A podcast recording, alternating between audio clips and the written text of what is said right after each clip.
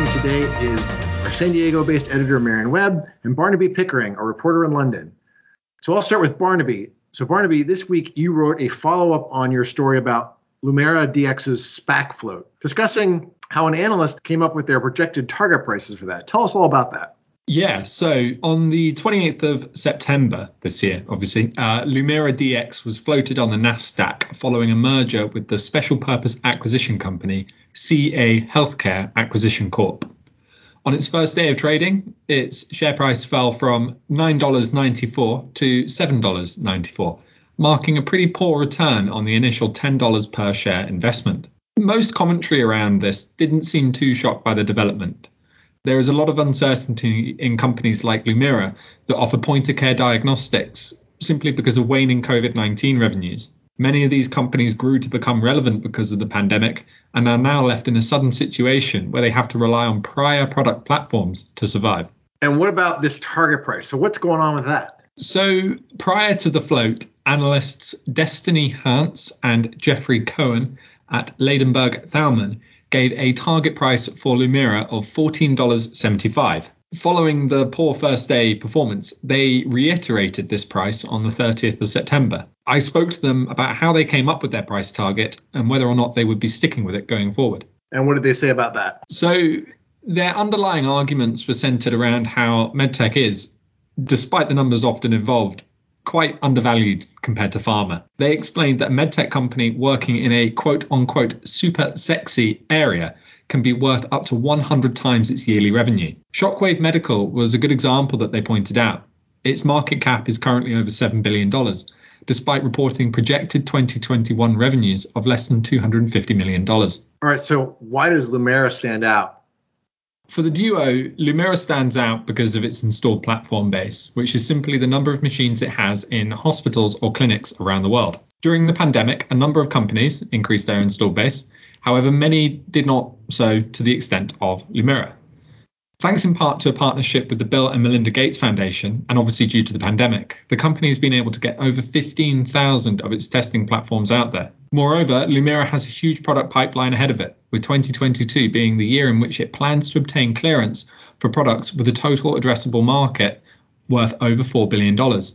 And the analysts feel that 15,000 devices will make it much easier for Lumira to capture a significant share of this market. Well, thanks for that. That is an interesting story that we continue to follow. And I think there'll be a lot more about SPACs and what's going on with those or not going on with those in the future.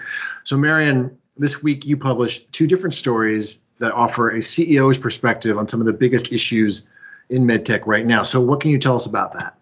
Yes, Reed. So, my most recent story focuses on health equity and environmental governance, both of which have become imperative for medtech companies to address and also for the larger industry. AdvaMed, which of course represents the biggest US medical device companies, set out to address the issue of health equity, which has gained a lot of traction since the pandemic because it really brought to the forefront the underlying racial inequities and socioeconomic inequalities that exists in the US healthcare system. And the industry is finally coming together to address these issues at their own companies and also as an industry as a whole. Right. And in your story, you highlighted what the CEOs of some of the biggest medtech industry companies had to say during the recent AdvaMed MedTech conference about how they plan on addressing sustainability and health equity. So, what can you tell us about that? Yes, for instance, Mike Mussallem, the CEO of Edwards Life Sciences, who sat on a panel discussion that I moderated at the AdvaMed conference in Minneapolis, agreed that the data has shown that people of color are underserved and undertreated. And he noted that this really raises the question why do these communities distrust healthcare systems? And he said it starts by looking inward at whether companies' employees and leadership represent the patient communities they serve. He also noted that the industry has a lot of work to do on this front, but said that they're focused on doing just that. Also, in another panel discussion, Medtronic's CEO Geoff Martha, for instance, also said that environmental, social, and governance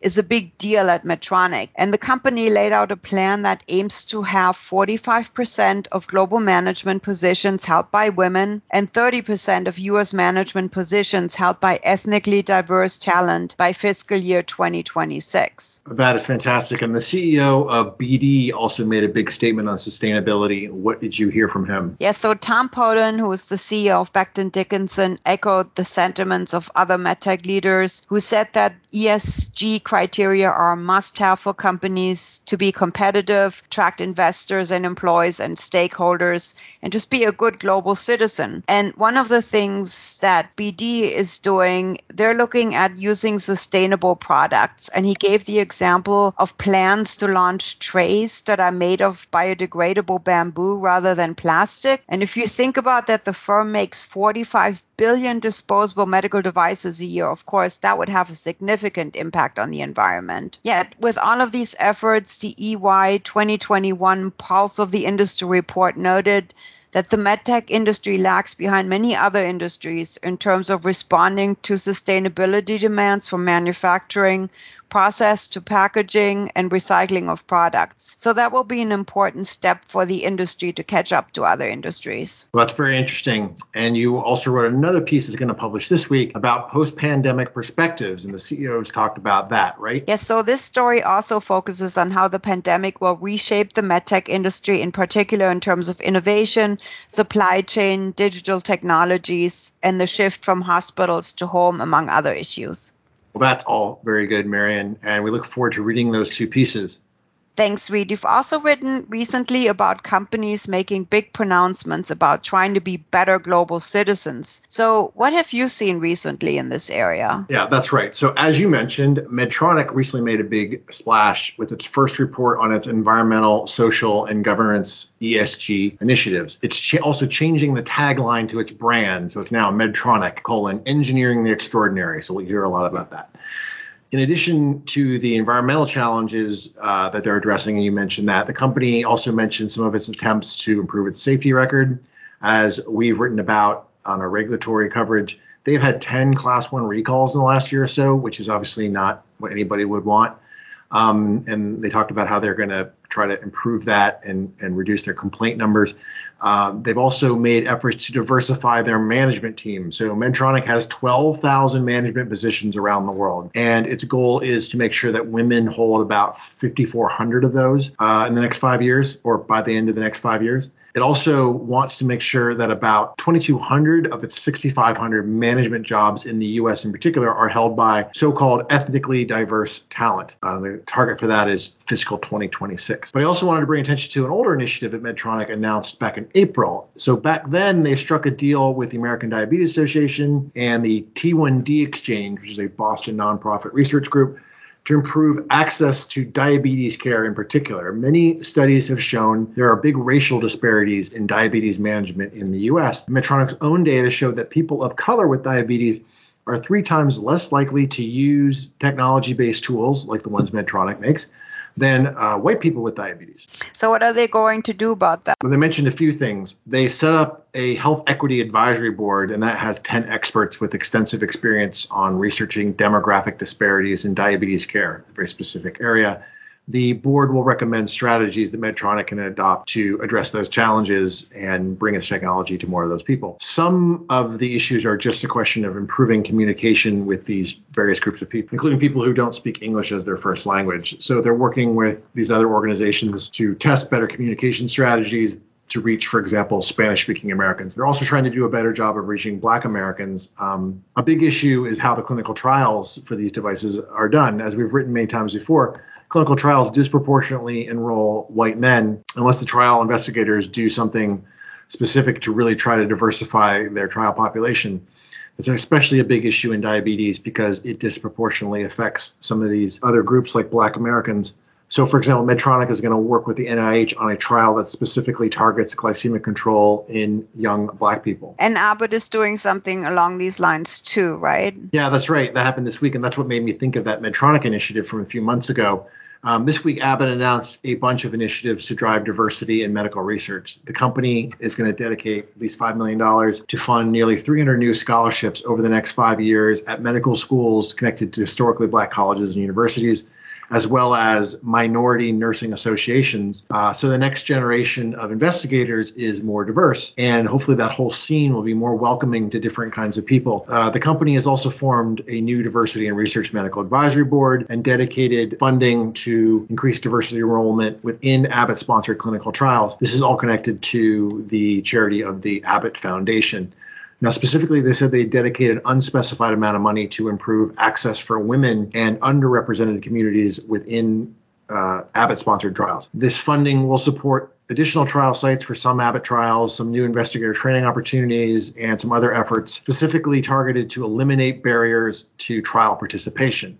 For some cases, for example, it might just be as simple as helping people get a ride from their house to the trial site, or maybe they need an interpreter to speak the language that they know better than English. You know, obviously, the more easily a patient can explain what's going on with themselves, the more information they can provide to the investigators, then the whole trial will be more useful.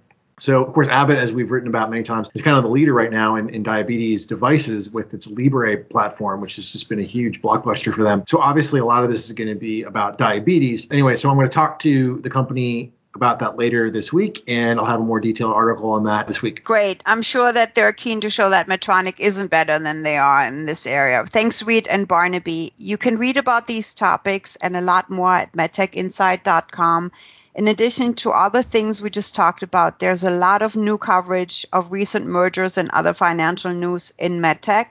For example, 23andMe acquired telehealth company Lemonaid for $400 million. And that's a good place to remind readers that we have data trackers on the site that have lists of all the M&A deals and financings that are announced, and we update those lists daily.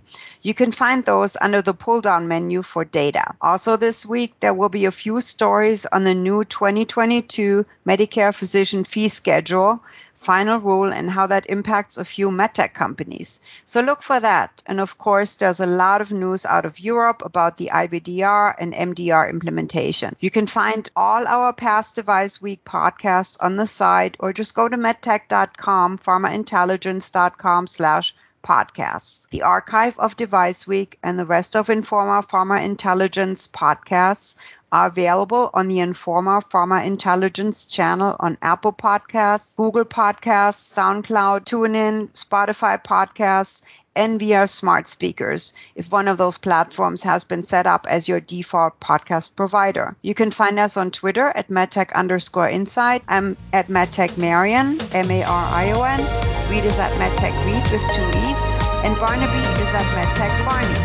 Thanks for listening. Have a great rest of your